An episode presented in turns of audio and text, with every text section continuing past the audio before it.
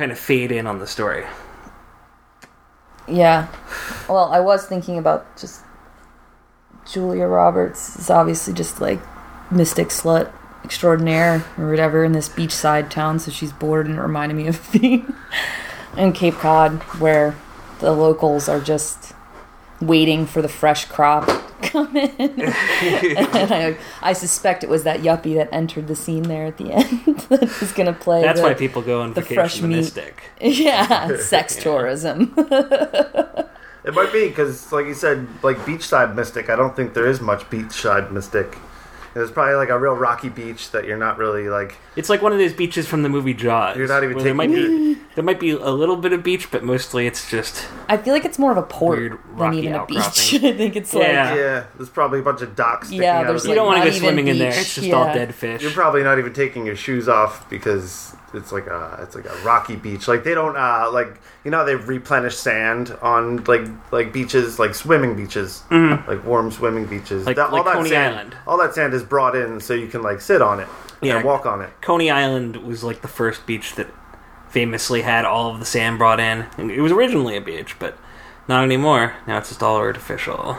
Yeah. Windsor, you want to tell us a little bit about what's going on with your relationship? Yeah, sure. So the other day, I took my girlfriend to a castle. We walked up to the highest tower, and there was a dragon, and it was about to eat my girlfriend, and I stopped it. Great. It's a good story. That's the story of my relationship. Anyway, welcome to the Mystic Pizza Minute, everybody. Oh, we're keeping that part in. Sure. This is minute 15 of Mystic Pizza, and I'm John Windsor. I'm David Holford. And with us today is Miss... Caitlin Fontecchio. Caitlin Fontecchio is a... do you have a degree in linguistics, or what's the story there? Yeah, I have a degree in psycholinguistics, actually. And I currently am just an office person, but I'm about to get a job, actually, in linguistics soon, so... Cool. So, yeah, today we brought in our resident expert in linguistics to talk about this very language-heavy... Well, it's a loud scene, and so, it's good to... There was a couple points on it where Windsor was like, well, what did she just say there? And you were there to inform. Yeah, exactly. There's a lot of different languages going on, all English, but, different inflections, whether it be through music or many of the bar patrons that we see in this scene. Well, we're getting ahead of ourselves, though. Maybe we should set up the scene. Okay. So what happens at the very beginning of this is the car, this Beverly Hillbillies like truck, pulls up at this bar. It contains Bill and Joe, and then Daisy and I marked down ? So they get out and they go inside and they hang out at the bar basically. And at the very last second, this asshole enters. I said fresh-faced yuppie. I gave him a little nice. A little combination of the two, maybe. Yeah. So, this scene can be broken up into two main parts, though. There's them hanging out outside the bar, and then them pulling entering. Up to the bar in Joe's truck, or no, Bill's truck, which Daisy says smells like a bucket of fish. And she's like, what is that, a bucket of fish? And he's like, yeah, it's a bucket of fish, because he's a fisherman. Yeah, but he's got his members-only jacket on because he knows how to keep up with the fashion of the 80s. Is he taking his work home with him or something, you think? He's like, I gotta clean these. It's a lifestyle. It's always with him, right? Hey, baby, just like always free fish for dinner, you know? I would do that, too. So immediately after they get out of the truck, they're accosted by this group of drunk people who refer to them as Romeo and Juliet. They refer to Bill and Joe as that, seeing as they apparently are tuned into the hot gossip around town. Yeah, they're like, oh, here comes Romeo and Juliet. A lot like those two guys in the bar that started singing the wedding song when he came in. Yeah, I wrote down everyone in Mystic sucks. Yeah, there's a lot of absurd ball busting, it seems, in this town. It's really like they're out there, they're like, yeah, cuck. They're just waiting for the next victim to walk by, so they can be like, hey, you, what's your dirty laundry? I hate that reminds me of, like, media in a little bit. Yeah. But, that bar looked just like the Plumstead. It was like interior. Exactly. You go into these like familiar places. Everybody knows everybody, and everybody knows something weird about somebody. You know, recognizable. I think that bar differed from the Plumstead in that it was more like theatrically grimy and less real grimy. Yeah, I would agree. Yeah, yeah. But everybody, I was thinking, everybody knows each other in the sense that Julia Roberts immediately walks up to that older dude like, hey. You winning, honey? And the way she says it, real whispery, and it's like, oh, you banged that dude too? Because you must have. She almost puts her head on his shoulder, like, Well, I also heard, like, I thought I heard who's buying drinks. Like, they were just immediately leveraging that. I wasn't sure if that was one of them that said that. I think that was Julia Roberts, too. Like, who's buying? Yeah, she comes in, she's like, who's buying? Throws her jacket down, puts her head on this guy's shoulder, and she's like, you winning, honey? And he was pretty gruff with her, which means that she left it kind of probably not on great terms with him. Yeah. Or maybe he isn't winning and he's just real mad. True. Yeah, but that was her own ball busting going on. He's just like, he just started crying and doing his hands. You know I never win, Julia. My first note here is Bill is grabby. Because they pull up to the bar in Bill's truck, and when they get out, he just like starts like creeping up behind Lily Taylor, and he just starts like grabbing her ribcage in like a really weird like spidery hands kind of way, which like he did earlier. And like, well, they're young people. Yeah, but I think he's gonna get a lot more grabby a little later on. I was cringing the other day because I was thinking about like dating in high school. Did anyone else go and just like make out at the mall?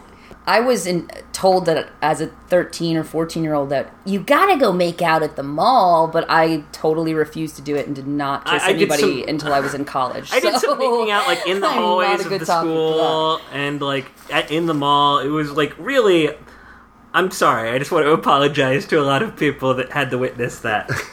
I did not do stuff like that. Like, you know how you're supposed to go to the movies and like make out with people at the movies and stuff? Mm-hmm. Like, I think I had a lot of opportunities to do that, but I was like watching a movie that I wanted to pay attention to. Yeah, like, oh, man. Like, if I'm going to make out with you, it's going to be like on my couch in the basement. Not like while I, paid $12 to see this movie I want to see. It wasn't that much then, though. It's like $7.50. But inflation was like the same, that money would be worth what the current price would be today. I remember, I think it was like during high school, the price went from like $6.50 for a movie ticket to like way up to like $9.50. There was a quick transition somewhere in there. I remember being shocked. What is happening to the world? Uh-huh. But now it's like, I can get up towards sort of like... especially with the 3D glasses and stuff. $18 and stuff like that. Hold on, my dad's calling me. Shut up, Dad. I'm recording a podcast, Dad. So in the bar, which is a lively sort of place, they're playing pool and there's music playing. The song just repeated the word serious a lot. Right. Now, I tried to get Siri to identify it. Serious. And she was unable to. And, okay, so the guy who... wrote the song is called Steve Tyrell, and the reason that Siri wasn't able to identify it, from the best I can tell, is because I think this song was specifically made for this movie, like, because that's what he does. High budget, right? Yeah, he works like the rap song at the end of a movie where they're just talking about what the characters do. Yeah, like Deep Blue Sea. That's how it ends. Yeah. So, yeah, no, that's not that interesting, actually, but, like, I don't know. Well, we should look up the lyrics to this song. It sounded very plausible, like a song of the era. Right. And they didn't feel like paying lyrics. The copyrights to get a real song of the era, so they were like, let's just call up somebody's boss or whatever and get him to write a lame song that sounds like okay right. for the 80s or whatever. It's just like they sent Steve Tyrell like a synopsis of the movie in like 8 sentences. Inspired. Well, you know what Steve Tyrell is probably best known for while I'm looking up to see if I can find lyrics. He was involved in the writing of Raindrops Keep Falling on My Head from Butch Cassidy and the Sundance Kid. Really? Oh. Yeah, so he won I guess his team of musicians won, I guess you would call that a band. They won an Oscar for that, is my understanding. Oh, well, they got. Well, yeah. So he was the go-to guy for. Hey, we need a song that sounds appropriate in a few scenes here. Like, what do you got for us? Yeah. And he pitched. He was like, that one. He was like, "Wait till you hear this. It's just the word serious over and over again." But because I'm really serious about writing this song for this movie. He might have written Santa Claus Is Coming to Town. Uh-huh. Wait a minute. Is this guy like 100? Yeah, like Butch Cassidy and the Sundance Kid came out in like, what, 67 or something like that? So it seems like this guy would already be in like his 60s when he did this for Mrs. Pizza. These were his twilight years. This was towards the end. This was his swan song. Yeah. Like, I was very serious. He also wrote something called... For everything I wrote. He wrote something called Everybody Wants to Be a Cat. Oh, from Aristocats. Oh yeah. Yeah, okay. Thomas O'Malley sings it. So this guy is a seasoned veteran that just we haven't heard of because they don't accumulate into like a body of work or anything. Maybe we should be taking this guy a little bit more serious, this Steven Tyrell. That's his name, right? Yep, Steve Tyrell, like the Tyrell Corporation. All right. Well, moving on to some other things in this minute. They so they pull up to the what's called the Peg Leg Pub. And you think it's a pirate-themed kind of place? I don't think it's like... They like to think of themselves as pirates, I'm sure, but they're really just gnarly fishermen. Yeah, I'm going to say the theme of this bar is whatever neon lights came from beer distributors that like send them kegs over. Hey, but on the topic, it probably is more fishing themed, the name, but like, what is it with working at sea and losing limbs? Are they getting tangled up in ropes? Like, what's happening? Have you seen the deep sea, the fishing show with the crab, The Deadliest Catch? No, I have not seen The Deadliest Catch. Because if you watch one episode, you'll figure out real quick how many things are flying around and, like, slamming that weigh tons of weight. Yeah, they absolutely get, like, pulled overboard and their arm just goes with it. And I guess most of my boating experience is more of, like, the kayaking variety. Yeah. So right. You're not going to get, like, caught in a storm on any kind of boat you're going to be You might, on. Like, oh, no, a snapping turtle bit me. Like, that's more the kind of injury. My schooner is run aground or something. I hear they pack a punch, snapping turtles. Oh, yeah. But, so they're at the Peg Leg Pub, which in real life is called Zach's Bar and Grill. And it's apparently still around. It was originally a trading post on the Pawtucket River. Pawtucket. And it's still open to this day, but the person who wrote this article said it was closed when they went to go check it out. So there wasn't too much about Zach's Bar and Grill. It's located at 201 North Main Street in Stonington, Connecticut. Now, Stonington, is that near Mystic? Yeah, that's all near Mystic. It's all along like the Mystic River and the Pawtucket River. So if it is still there, like when we do eventually go up there for like the finale of the show, which we just keep building up at this point, maybe that'll be on, part of our circuit there. Yeah, I would absolutely love to visit Zach's Bar and Grill and, go drink in Mystic and stuff like that. And just talk to a bunch of confused drunk people about, like, Mystic Pizza, part of Mystic Pizza was shot here. And they'd just be like, what? They'd be like, get out of our town, hipsters. What if there's already, like, a plaque on the wall? Like, here stands the location of Peg Leg Pub. Yeah, and, like, somebody drew, like, a penis on it. Because they're like, fuck that stupid movie. People keep coming here and talking about that movie. And now these guys show up with a fucking microphone. Yeah, there's probably like regulars at that bar and stuff. That they've probably seen it all. Yeah. Do you think it would be the equivalent of if people showed up at Sligo and Media for that random Netflix movie? Oh my god, that random Netflix movie. What the hell was that called? Oh, I watched that entire movie. You watched that entire movie? I did too. I watched that entire movie. I was like, skipped through it. I'm okay with this, I guess. This is just so bizarre, but it was like slow. For people that don't know what we're talking about, there was a really low budget romantic comedy kind of thing shot in Media, Pennsylvania, which many of us sort of hail from. Yeah. Yeah, and I forget what it was called. It was called, like, White Gloves or something. Silver Linings Playbook was shot around here. Yeah. Yeah, Upper Darby, right? There could be, like, a Silver Linings Playbook. Oh, my God. We should... If there's a Silver Linings Playbook minute, we should encourage that to happen, and then whoever does it, they'll come visit us. Oh, crossover episode. Yeah, we should just, like, put the word out there, like, hey, is anybody doing a Silver Linings Playbook minute? Yeah, I would totally listen to a Silver Linings Playbook minute. Yeah, somebody should maybe do that. I think that would be really popular. And then have us on as guests, because we know a lot about Upper Darby. But, the movie that was shot in Media, I was watching it one day, and, like, I wouldn't call it a bad movie, but it was like a cheesy, cheap romantic comedy.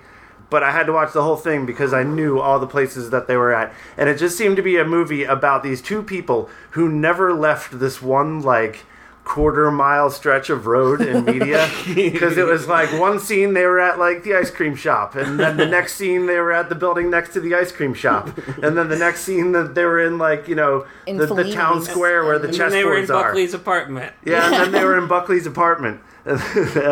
I felt that movie got a little too real because of that, because I lived on State Street when I watched it, and I was like, what if I never leave? What if I'm in my, like, 30s trying to meet somebody at some fake Sligo? It'd be great if you were just in the background of one of those scenes and didn't know it. I wanted to be. I don't know how that got through filming without... I didn't even know it was a thing until it was on. And also, what is it called, though? It's really annoying. I forget what it's called. We'll get it, and we'll talk about it next minute. I was one, like PA with a clipboard away from appearing in the background of Silver Linings Playbook. They were filming out at the Lansdowne Theater, and I was trying to walk to the Wawa because I wanted to get cigarettes, and I was stopped by I'll call him a boy with a clipboard, and he was like, "Excuse me, are you one of the extras?" And I'm like, "No," and he was like, "Well, you can't come through here," and I kind of wish I had been like. Well, no, I am an extra. Like I have like a motivation. Yeah. I'm a guy going to Wawa to get cigarettes. You should have pulled out your wallet and like showed your ID. Like, yeah, I'm an extra. See, see if that works. What was I gonna say? Oh no, but when they were filming that Media movie, I was at Diego's. That Mexican place in Media, PA, and I was meeting up with somebody there, and she pulled up in front of Diego's and then got real mad when she was like asked to leave because they were filming a scene from that movie. Oh yeah. And I was like, that's funny. You know, she was real mad, so she came in, and then we like watched like a camera crew go by like filming those people, and I was like, oh god, I almost yelled something like, "Get out of my town!"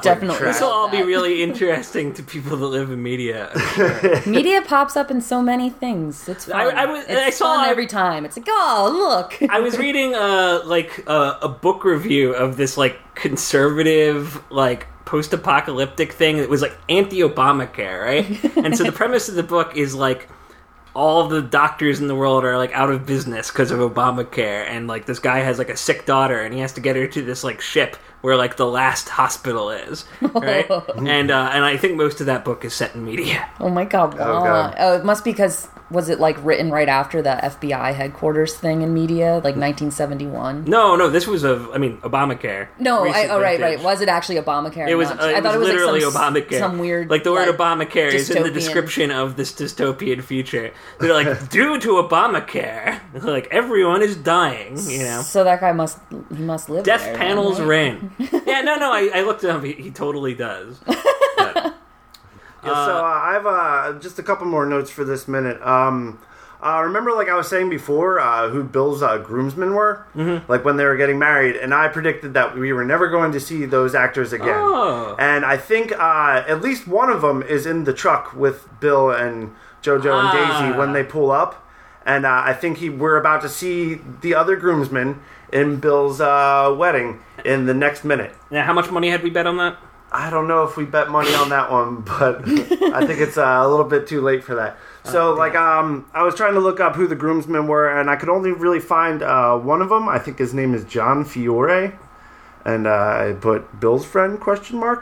And John Fiore was in Meet the Parents and Law and Order, but we'll get more into that if we see him. Law and Order. Yeah. And yeah, that actually led me to the next question I want to ask. How many people in Mystic Pizza do you think are also on Law and Order? Ooh. Because every time I look somebody up who is on Mystic Pizza, it says, 35 episodes of Law and Order. Are you expecting this to be an informed guess, or is this more the guess the number of jelly beans in the jar kind of thing? Put the two together, and that's where I'm at. I'll say 12. 12 people in this movie have been in Law and Order. Yeah. I'm going to go with 8, then. Just a little less, but still a considerable number. Right. Was Lily Taylor in Law and Order, do you think? Yeah, wasn't she? From, The Haunting. I wouldn't put it past her, I think really. She was 100%, there was because she absolutely was on SVU, because I remember her face and being like, it's that lady. I always remember her face, but I never know her name. Yeah. What was she in where she played, a schizophrenic who's being, interrogated? I think, and she had, multiple personalities and stuff. That might have been, a Law and Order type show. I think that might... That's not ringing any bells. It does kind of sound like that Law and Order. But I'll look that up definitely for the next minute. But, yeah, just every time I look somebody up from this movie, it turns out they're also in Law and Order. So, that's about every time you look somebody up in the phone book, it turns out that they were in Law and Order. But do you have any more notes on you, Caitlin?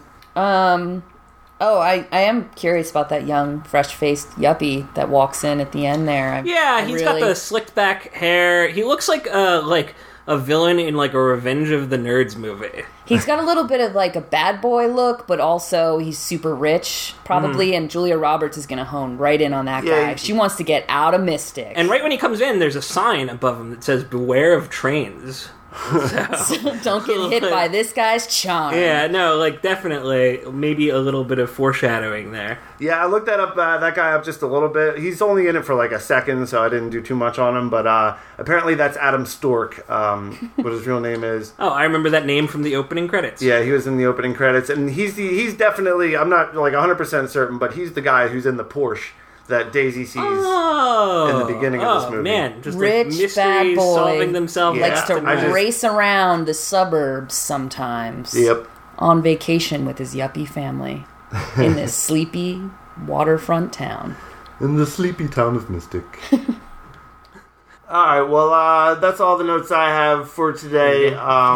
Thank you all for listening to Mystic Pizza Minute, and thank you, Caitlin, for showing up on our show about the movie Mystic Pizza.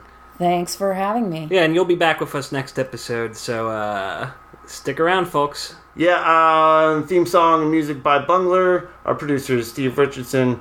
That is about the end of minute 15.